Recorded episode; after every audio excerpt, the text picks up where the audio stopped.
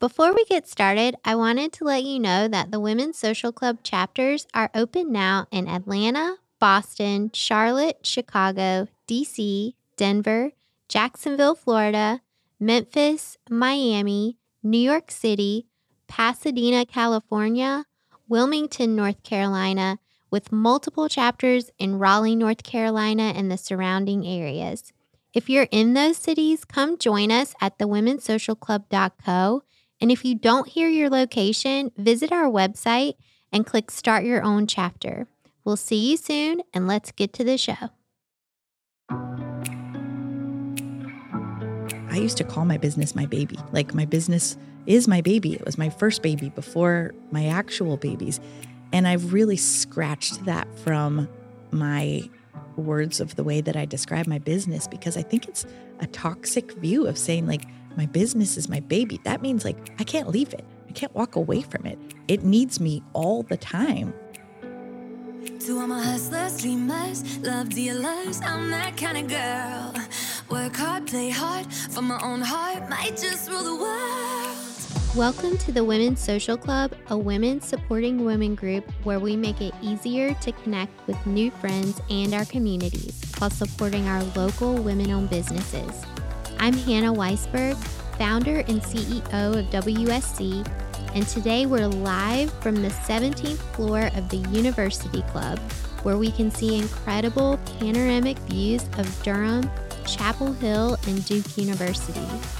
We're in front of a Women's Social Club audience with guest Megan Gillikin, business coach, entrepreneur, and host of the Weddings for Real podcast. Megan and I are similar in a lot of ways.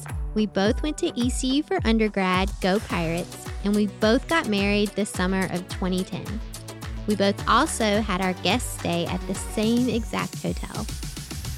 Megan went to school for hospitality and started her career in Marriott hotels, first at the Key Bridge in Washington, D C, then the Crabtree Marriott in Raleigh. And finally, she opened up the Renaissance in Raleigh, where she was the catering sales manager. She was looking for the next chapter and set up an interview with a local wedding planner.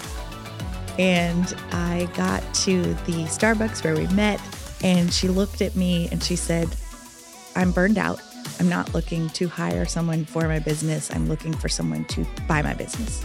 It was that feeling of like, gosh, I that's not part of like my plan right now. That might be something that I see five years from now, but it's not right now. And Jason, who from the day we met to now has still been that number one cheerleader for me of like, no, I will never forget. He was like, this is what you're meant to do. We're going to figure this out. We'll take out a small business loan. You you can leave your job. Like we'll we'll figure out how to live off of my salary, and I you can't not take this opportunity. We've all heard the expression that luck is what happens when preparation meets opportunity. And having worked weddings in hotels, Megan was ready and grabbed the opportunity, even though she wasn't sure she was ready. And she wasn't the only one who wasn't sure. Some friends and even her mom wanted her to take the safe and comfortable path. When you think about the voices of influence in your life, whether it's family members or friends or significant others, you kind of have to, I think, look at each of those relationships and see them for the value that they are, but know that like they're not an expert in everything and every choice that you should be making. It's like a board of advisors, right? Like an internal board of advisors. And is my mom, does she have a seat at the table of the board of advisors of my life? Yes, I would say yes. But if it relates to entrepreneurship, maybe the uh, volume is slightly turned down there. But when it comes to motherhood or relationships or values, like those things, I would turn the volume up from my mom. That's such a good way to look at it. And I can totally relate to that in my own personal relationships. And yeah. I think that's a really good way to put it, because it isn't like you, like I'm, I feel the same with my mom and my dad and my family members and even some of my friends mm-hmm. who I've known growing up. And it's just different roles. Different mm-hmm. people have different roles in your life. So, yes. Yeah. Yes.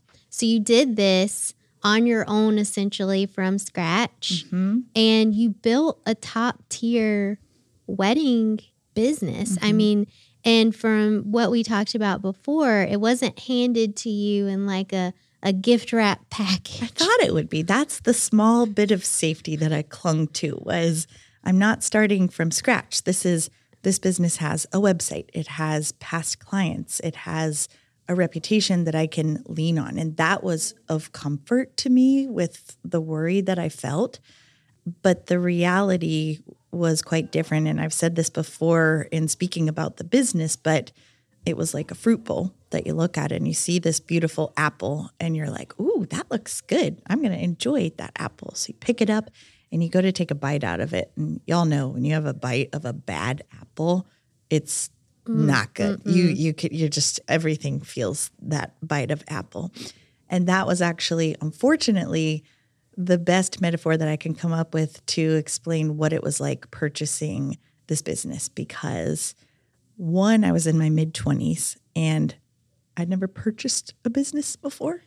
Neither had my new three-week husband. And so we didn't really know the questions to ask. We didn't know the due diligence to be done.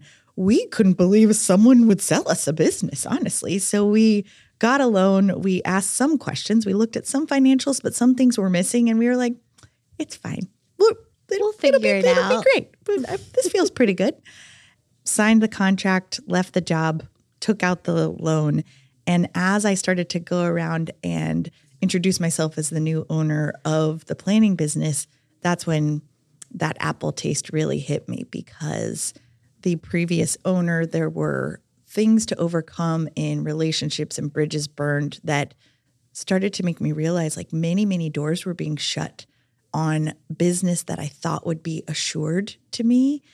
And that triggered a lot of like fear and imposter syndrome of, I knew I shouldn't have done this.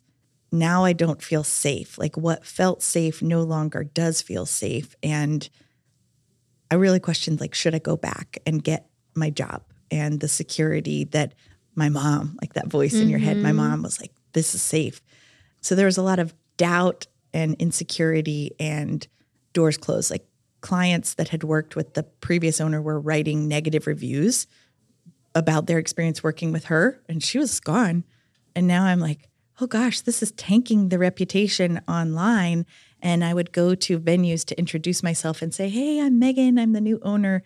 And before I could even, there's one story specifically that stands out to me where before the elevator doors could even close for her to take me up to the third floor to see the space, she turned to me and she was like, just so you know, like I can never refer your company because this experience happened and it was so unsavory that the owner like has refused to ever have like your company here. So I'm happy to show you the space, but we're not gonna. Oh my gosh. Yeah. So that was entrepreneurship. Wow. So how, like, when did things start turning around? Like what mm. was your, what were the steps that you took mm. to sort of revive yeah. and start new? Like, were you able to restore yes. those relationships? Yes. So to me, I knew that what I was bringing to it was not necessarily a deep knowledge of the wedding industry, because that a lot of that was new to me, but it was the fact that my core values are that if I say I'm going to do something, I will deliver on that, and that I can be counted upon both from a client side and then working with other vendors. So it was relationship focused.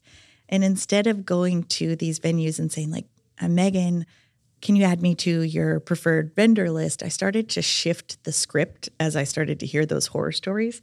And I would brace myself for what I was going to hear at the venue. And I would say, hey, you know, I understand that like you may not be wanting to work with my business right now. So I'd love to just have a conversation and get a sense of if you're working with event planners, what's going well right now with them and where are the areas that should there be like spots that you would love to see them do things differently? Can you tell me that too? And just let me learn from your experience working with planners.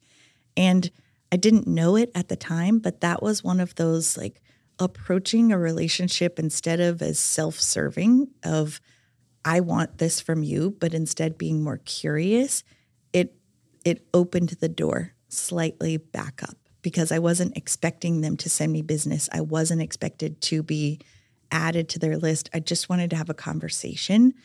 And I knew if I could just get my, like my toe, even just my toe in the door and start building that relationship, that once I brought a client to them or they would send a client my way and like kind of create that space, I could set myself apart from the stories and the scripts and the issues that came from the previous owner.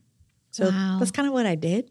Wow. How long did it take mm. to really start building the business to where it became that Mine? top tier? Yeah. yeah. I would say it took me three to four years to where I stopped hearing horror stories of the previous owner. So getting clients booked, honestly, as a new business owner, my pricing was, as I feel like all of us are when we start a business, like my pricing was low and I over-delivered in all the ways that you can imagine. And so I started getting these like great client reviews, and then those clients would tell their friends that we should work together. And then I would get added to a preferred list. But still, I mean, years later at networking events, I would still be hearing horror stories. And I'd be like, this door needs to close so that this can be my business and not the previous owners. Yes. Yeah. So eleven years later, mm-hmm. you are doing amazing. Your business is booming. You have an amazing team. Mm-hmm. And you are ready for the next chapter. You ended up selling your business. So did you know you wanted to sell? Was that something you knew in your mind? Like, okay, we're getting to year ten or getting to year eleven. Like, this is kind of mm-hmm. where I see myself. How did that process start? Like, what did that look like? Mm. About seven or eight years into business, I was a new mom of three. So I had my third daughter in two thousand seventeen. We purchased the business in two thousand ten. So I had three small children. And one of the biggest mistakes I think I made as an entrepreneur and a mom was I tried to be one hundred percent at everything. So I stretched myself really, really thin. I had no sense of self-care. And I gave everything to my business and everything to my family. And there was nothing left underneath that. And that led to a season of burnout yeah. within my business, where I knew it was burnout because an inquiry would come in and I would groan. And that's not a good thing when the way you make money is by booking wow. clients. Yeah. So an inquiry would come in and I would get this sense of dread. And that was my first sign that like something had to change and something had to shift. So I started to figure out how to pull myself out of the, what I call the hamster wheel, the day-to-day of business ownership, where like you're doing all the things, you're wearing all the hats, you never stop running, you go, go, go, go, go. And I leaned more into delegating with my team. And I thought that would be enough. I thought that like pulling back slightly and delegating could be the answer to continuing to love my business. But then I realized that I was having planners in my market, so the next generation of planners that were reaching out and starting to ask questions about the, like, how did you do this? How did you overcome this obstacle? And those conversations were so inspiring to me because I'd been there. I, I had been in all of like those painful, just very costly mistakes, and everything that I had learned, I just loved being able to see their business in a way that I could add value. Yet the client side of things, like the burnout, was still really, really strong for me. So I started to think about like what that looked like. Was it continuing to pull back further on clients? Was it uh, selling the business? What did it look like to not feel like I had to be everything to everyone? It was just interesting to see like to feel the excitement and passion of something that I hadn't felt in a couple years and try to figure out, how do I get more of that and less of this? In two thousand nineteen, I decided to stop taking on clients myself as a planner.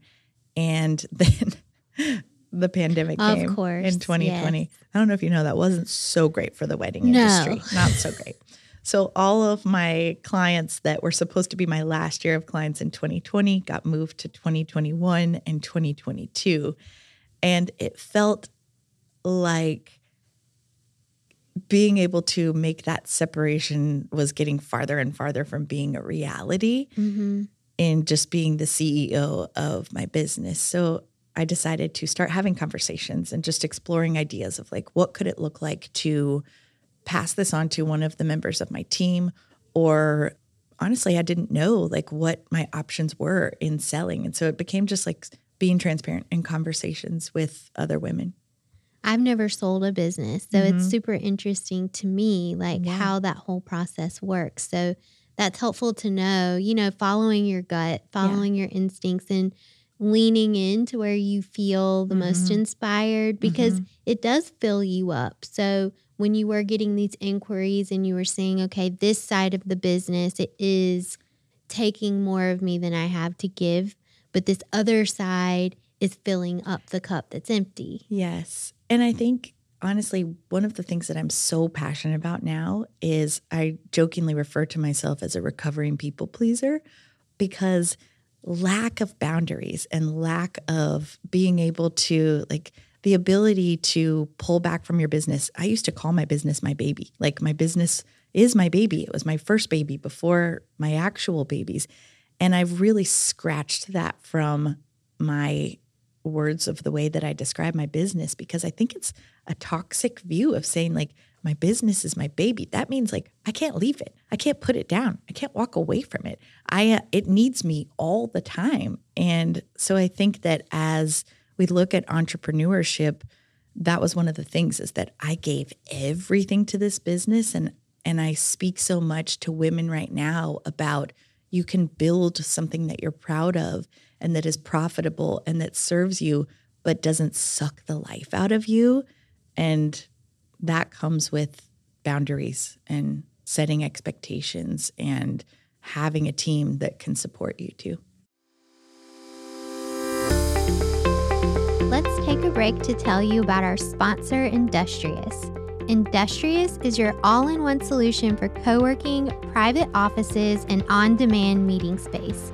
With over one hundred sixty locations globally, Industrious is committed to providing an unparalleled work experience, all-inclusive amenities, and flexible terms to support teams of all sizes and stages. Just like Women's Social Club, Industrious is all about community and connection, and maybe some happy hours as well. Head on over to Industrious Office dot com and use promo code W S C for a free week of coworking. That's Industrious Office dot com, promo code W S C. All right, let's get back to the show. So your business is still up and running. Mm-hmm, it has mm-hmm. a new owner. Mm-hmm. It's still doing well. It is, yeah. So I sold it in twenty twenty-two, I finished my weddings. And um, prior to that, back in twenty twenty, right before the pandemic, this was another thing that was an interesting balance. So in two thousand nineteen, I was working with wedding planners in my market. My husband and I, actually it was two thousand eighteen that we started a podcast for wedding pros, because my husband was like, write a book. You have all these crazy stories. Like you you should write a, a book about the wedding industry. And I told him, I was like, I can't do that right now. And I, you know, that's not where my head's at. And he was like, what about a podcast? I was like, who even listens to podcasts? This was two thousand eighteen. Yeah. I didn't listen to podcasts yeah. at the time. So we started a podcast and we started speaking to other wedding pros. And that actually was the seed that was planted for showing up in the industry in a different way, not with a plan, but just in real conversations. And that led to launching a coaching and education brand. And that's where we are today. Mm-hmm. So that's what I wanted to dive into a little bit. So you're still very present in the wedding industry itself through these new roles. Yes. So you have your podcast, mm-hmm. you coach, mentor, and speak, mm-hmm. and then you also are a business consultant for yes. the wedding industry. So tell us a little bit about all of those things. Yes. So three weeks before the pandemic, I had poured my heart and soul into what I saw as something to help planners avoid some of the pitfalls that I had made and the mistakes made in our industry, because the wedding industry is this beautiful industry where we're celebrating love and we're getting to show up for our clients on this day that they, you know, have dreamed about perhaps for years and years. And it's great. But the underside of the event industry is that a lot of us are heart-centered people pleasers, and we want to go above and beyond for our clients. And planning a wedding, for those of you that have either, you know, helped someone or planned your own wedding, there's a lot of expectations. There's a lot of drama. There's a, I don't, I don't know a single wedding that doesn't have some sort of interesting family dynamic oh, with a oh, mom no. or a sister or an aunt or an uncle or the friend that's not really the friend or the bridesmaid that they didn't really even want to be the bridesmaid. Anyway, all of those things that play into planning a wedding fall on the planner. Wow, no. Yeah. So the expectations are high. The demand is high. Oftentimes the budget is one thing in reality and then a different thing in the dream of what yes. is to be brought to life. And I've joked for so long that wedding planners, part forty percent of what we do is unlicensed therapy for couples and their family members. So I got a little sidetracked there, but three weeks before the pandemic, I launched a membership and education site with the intention of helping wedding planners build businesses that they loved that didn't suck their soul at the same time. Yes, I can see that. Mm-hmm. I I mean, living through my own wedding, there were all of those dynamics. Mm-hmm. And we were the last of our friends here in the South to get married, but the first of our friends from Um, our New York and Boston groups. Yeah. So it was such a fun dynamic bringing the two together. And my poor family were just like, "What? Is, who are these people? What is happening?" And our wedding planner had to absorb all of it oh, yeah. and just keep it moving. Yeah. And just, it was amazing. Yeah. I mean, a miracle worker, to be sure. It's, we're like the swan on yes. top of the water where you see us floating and you're like, "Look at that lady. She looks so stress-free." Yes. I love weddings. Like, I think I would like to do that. I like attending weddings, but then the reality is oh, yeah. that the work that we're doing on the underside is the like paddling furiously and making all the things happen so that our clients then don't feel the stress of what we're doing. And there's a lot. There's a lot to manage when you're showing up for your clients, you're building relationships with vendors. You actually have to also be the marketer of your business and H R and the C E O and all the different hats that go into it. So business ownership as a whole is a lot, and then filtered through an industry that is from the outside very glamorous. But when everyone else is off and celebrating, we're we're the ones that are like working behind the scenes. Oh, yeah. yeah. Do you have a favorite Oh, gosh. role right now? Oh. So like out I was of like, the don't ask me a story. No, I'll save it for the book. I know. Yes. Do you have a favorite role? So out of the three things that mm. you're sort of working on right now, do you have a favorite? I think that it is the conversations with female entrepreneurs. It's the one-on-one connection. It's watching their eyes in the aha moment. So sometimes that's, uh, you know, I, I do speaking for our industry and I enjoy that, but that's like a large crowd yeah. of people. And I can't always see that moment where like something hits them. But when it's in a one-on-one conversation, whether it's in person or um, over a Zoom, like a coaching call, it's seeing the relief in them when they feel seen, right? They're like, "Oh my gosh, you get me. You've been there. And you also have a solution to alleviate some of the overworking and the pain that I've been feeling." I think that's like one of um, my members in my membership asked me today. She says, "Do you ever get tired of talking to people all day long?" And I was like, "Tell me more. What what does that question mean?" And she's like, "You're you're you're always going, like you're podcasting or you're coaching." And I said, "Oh no, like this, I love this. Like I." I get to the end of the day and I think like it was so amazing to have that conversation that was, you know, more about life, and then that one that was more about business, and then that one where like her life the next day is going to be just a teeny touch easier because she realized something that she could stop doing that she's been telling herself she has to do."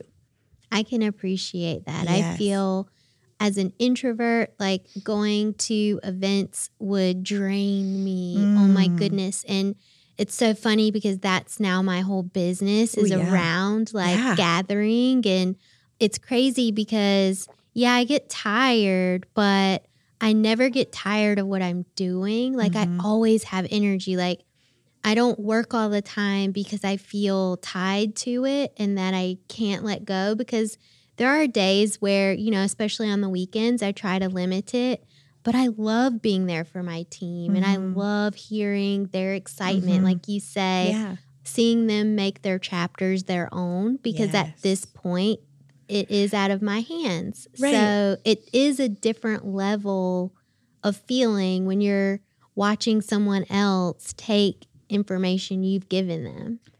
It is. And I think it kind of goes back to what you asked me at the beginning of this interview of when I made that leap. Did I have someone that was there to bounce ideas off of? And I didn't. And I remember in the deepest season of burnout, when there were many tears for me and a lot of like meltdowns, I remember sitting in my living room with my husband and just crying and saying, like, I feel like I'm meant to figure this out because I'm supposed to help someone else. And I just, so that conversation will stick with me until the day I die, because I don't have it all figured out. Like, I'm not sitting here a perfect version of not nailing it at motherhood. Uh, I don't have everything figured out in business ownership, but I do think it was like I was meant to feel those struggles and feel that pull and make some of those mistakes so that I could craft what I learned and present it to other women and say, like, I see you, I've done it. Let's not do it this way. Like, how about this instead? So for everyone listening and even here today, is there any piece of advice you would give them? So, for example, like you took that meeting that was supposed to be an interview that mm. wasn't an interview and it changed the whole trajectory of your career. Um, do you have any piece of advice in terms of taking a leap of faith mm. in their own careers, or if they're in a season of change? Yes, I do. I think it goes back to something that we as women tend to do a lot of, is we seek external validation for our choices and what that next step is. And we look to our circle and we say, like, what do you think? Do you think that I should do this? And you're seeking that from them. But the reality is that as much as you need these people and you need their insight, some of them you'll need more than other, but what we really have to lean into, that we as women tend to turn down the volume way too much, is that inner mentor, right? That inner voice, that inner gut. You could call it so many different things. But to me, every time I can just get quiet, and I still do this, where I'll look to my husband or my mom or someone on my team or a friend, and I'll be like, should I, do you think I should do this? Should I do this? And I'm looking for like enough yeses for me to feel like I can move forward. But the reality is, if I can just sit, just get quiet, just think about it, process, should I take this step? Whether it is starting a business, whether it is leaving a job, whether it is moving forward with a relationship with a significant other, it's just kind of processing, like, what's the why behind why I would do this? And should I? The answer's there. It's not always the external validation. So that was a long-winded way of saying, like, my recommendation would be, like, tune in to that inner voice and give it more credit than you currently are, because as women, we do not give it enough credit. Alternatively, what would you say would be your advice of what not to do? Mm, Is there anything that you would say, you know, not to lean into, not to mm-hmm. give too much of your time or energy? That question makes me think of, there's a study that was done, and I'll try to get the numbers right. I think it was by Hewlett Packard. It was like an internal study that they did a few years ago. They were qualifying women and men for applying for jobs. And it's been referenced, I think it's like women only apply for a job if they feel like they meet one hundred percent of the qualifications, but men will apply if they're like, yeah, I've got, you know, sixty to seventy percent of the things that it's asking. And that takes me to a message of like, gosh, we really lean on perfectionism. Like we're expecting that when I get to this level, then I'll be able to do that. And that's what I said back in two thousand ten. I was like, I'm not ready to be an entrepreneur. Five years from now, maybe I'll be ready to do that. And thankfully, my husband was that cheerleader to say like, no, let's do it now. Let's do it messy. Like, let's figure it out along the way. And I would encourage you to not lean into the like, I will do this when I have it figured out, because I'm a great example of I still don't have it all figured out, and I still feel the fear every choice of selling the business, buying the business, starting a new education platform. Like everything that I've done, I absolutely have imposter feelings. Like I'm definitely thinking, I don't know if this is going to work. Uh, who's going to listen to this? Like, will this be worthy of being out in the universe? But I do it anyway, even though it's scary. And that would be what I want for more women. Is there anything that you feel like we missed or that you want to add as a takeaway? I think it would just be wherever you are right now in your career, whether you're an entrepreneur or you're working in a corporate job, I would just take an assessment of, I don't know where this stat comes from, but I've heard it one million times. The idea of like, you are the five people that you oh, surround yes. yourself with. And think about like, who are those five people that like get to sit at that board of advisor table for you? Like maybe it is a significant other. Maybe it is a mom. Maybe it is a very good friend. Maybe it is a coach. But just take an assessment of it. I think sometimes, I know for me during the pandemic, there were friendships that I had held on to for a very long time. And I realized that I felt like they were supposed to be friendships for life, but it's okay to outgrow certain relationships. So that would be what I want you to hear. It's okay to outgrow a job. It's okay to outgrow a friendship. It's okay to outgrow a type of client that you have found yourself working with. It's okay to outgrow things. And I actually think it's healthy and great for that to be a continual thing. I love that advice so much. And mm-hmm. I could not agree more about really weeding out your inner circle, because mm-hmm. you are the combination of those five people that you give the most room to yeah. in your life. Yes. And that can be a really great thing uh-huh. um, or a really scary thing. And like you said, it doesn't necessarily mean like somebody is a bad person, they did something wrong no. or anything like that. You just have outgrown the relationship for where it was at one time. Right. And it's time to, I wouldn't even say level up, because then you're, you know, you're saying you're better than, Mm-mm. but it's just changing directions. Yes. Yes. I have just one closing thought. I, when my husband and I moved into our house eight years ago, our neighbor gave us this little house plant, and it was in this tiny little pot. It's about, you know, a foot high. And I set it on my counter and I watered it. I'm not very good with plants. Like Same. Really killed so many of them. But I watered it and it was doing okay. It was fine. And then one day I had this novel idea that maybe it would do better by the sun. Like if I put it by an actual window instead of sitting there on my kitchen counter where the windows are over there. And I moved it over and I noticed it started to grow a little bit more. And then I had this other novel thought, like, what if I put it in a bigger pot? Like crazy, right? What if I gave it more room to grow?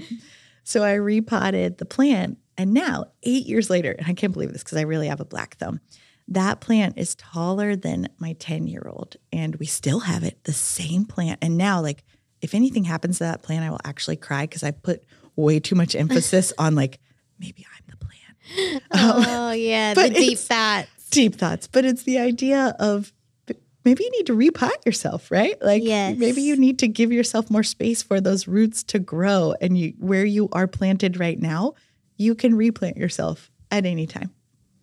So how can all of us follow you, get in touch with you, connect with you? Yes, great question. So um, my podcast is called Weddings for Real.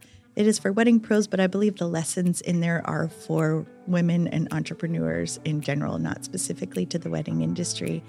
For those that are in the industry, I do have a membership for wedding and event planners called The Planner's Vault. And you can find me on Instagram at, at Weddings for Real and at Planner's Vault.